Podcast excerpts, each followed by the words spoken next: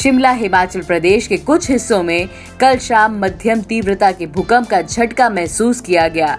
भूकंप की तीव्रता चार दशमलव दो मापी गई है। इस भूकंप में किसी के हताहत होने अथवा संपत्ति के नुकसान होने की सूचना तो नहीं है। स्थानीय मौसम विभाग के अधिकारियों ने बताया कि भूकंप का झटका राज्य के आदिवासी बहुल किन्नौर ज़िले और इसके आसपास के इलाके में कुछ सेकंड तक महसूस किया गया। भूकंप का केंद्र राजधानी शिमला से 114 किलोमीटर दूर किन्नौर ज़िले में था। ऐसी दुनिया की तमाम खबरों के लिए सुनते रहिए देश की डोज, हर रोज ओनली ऑन डोज ऐप।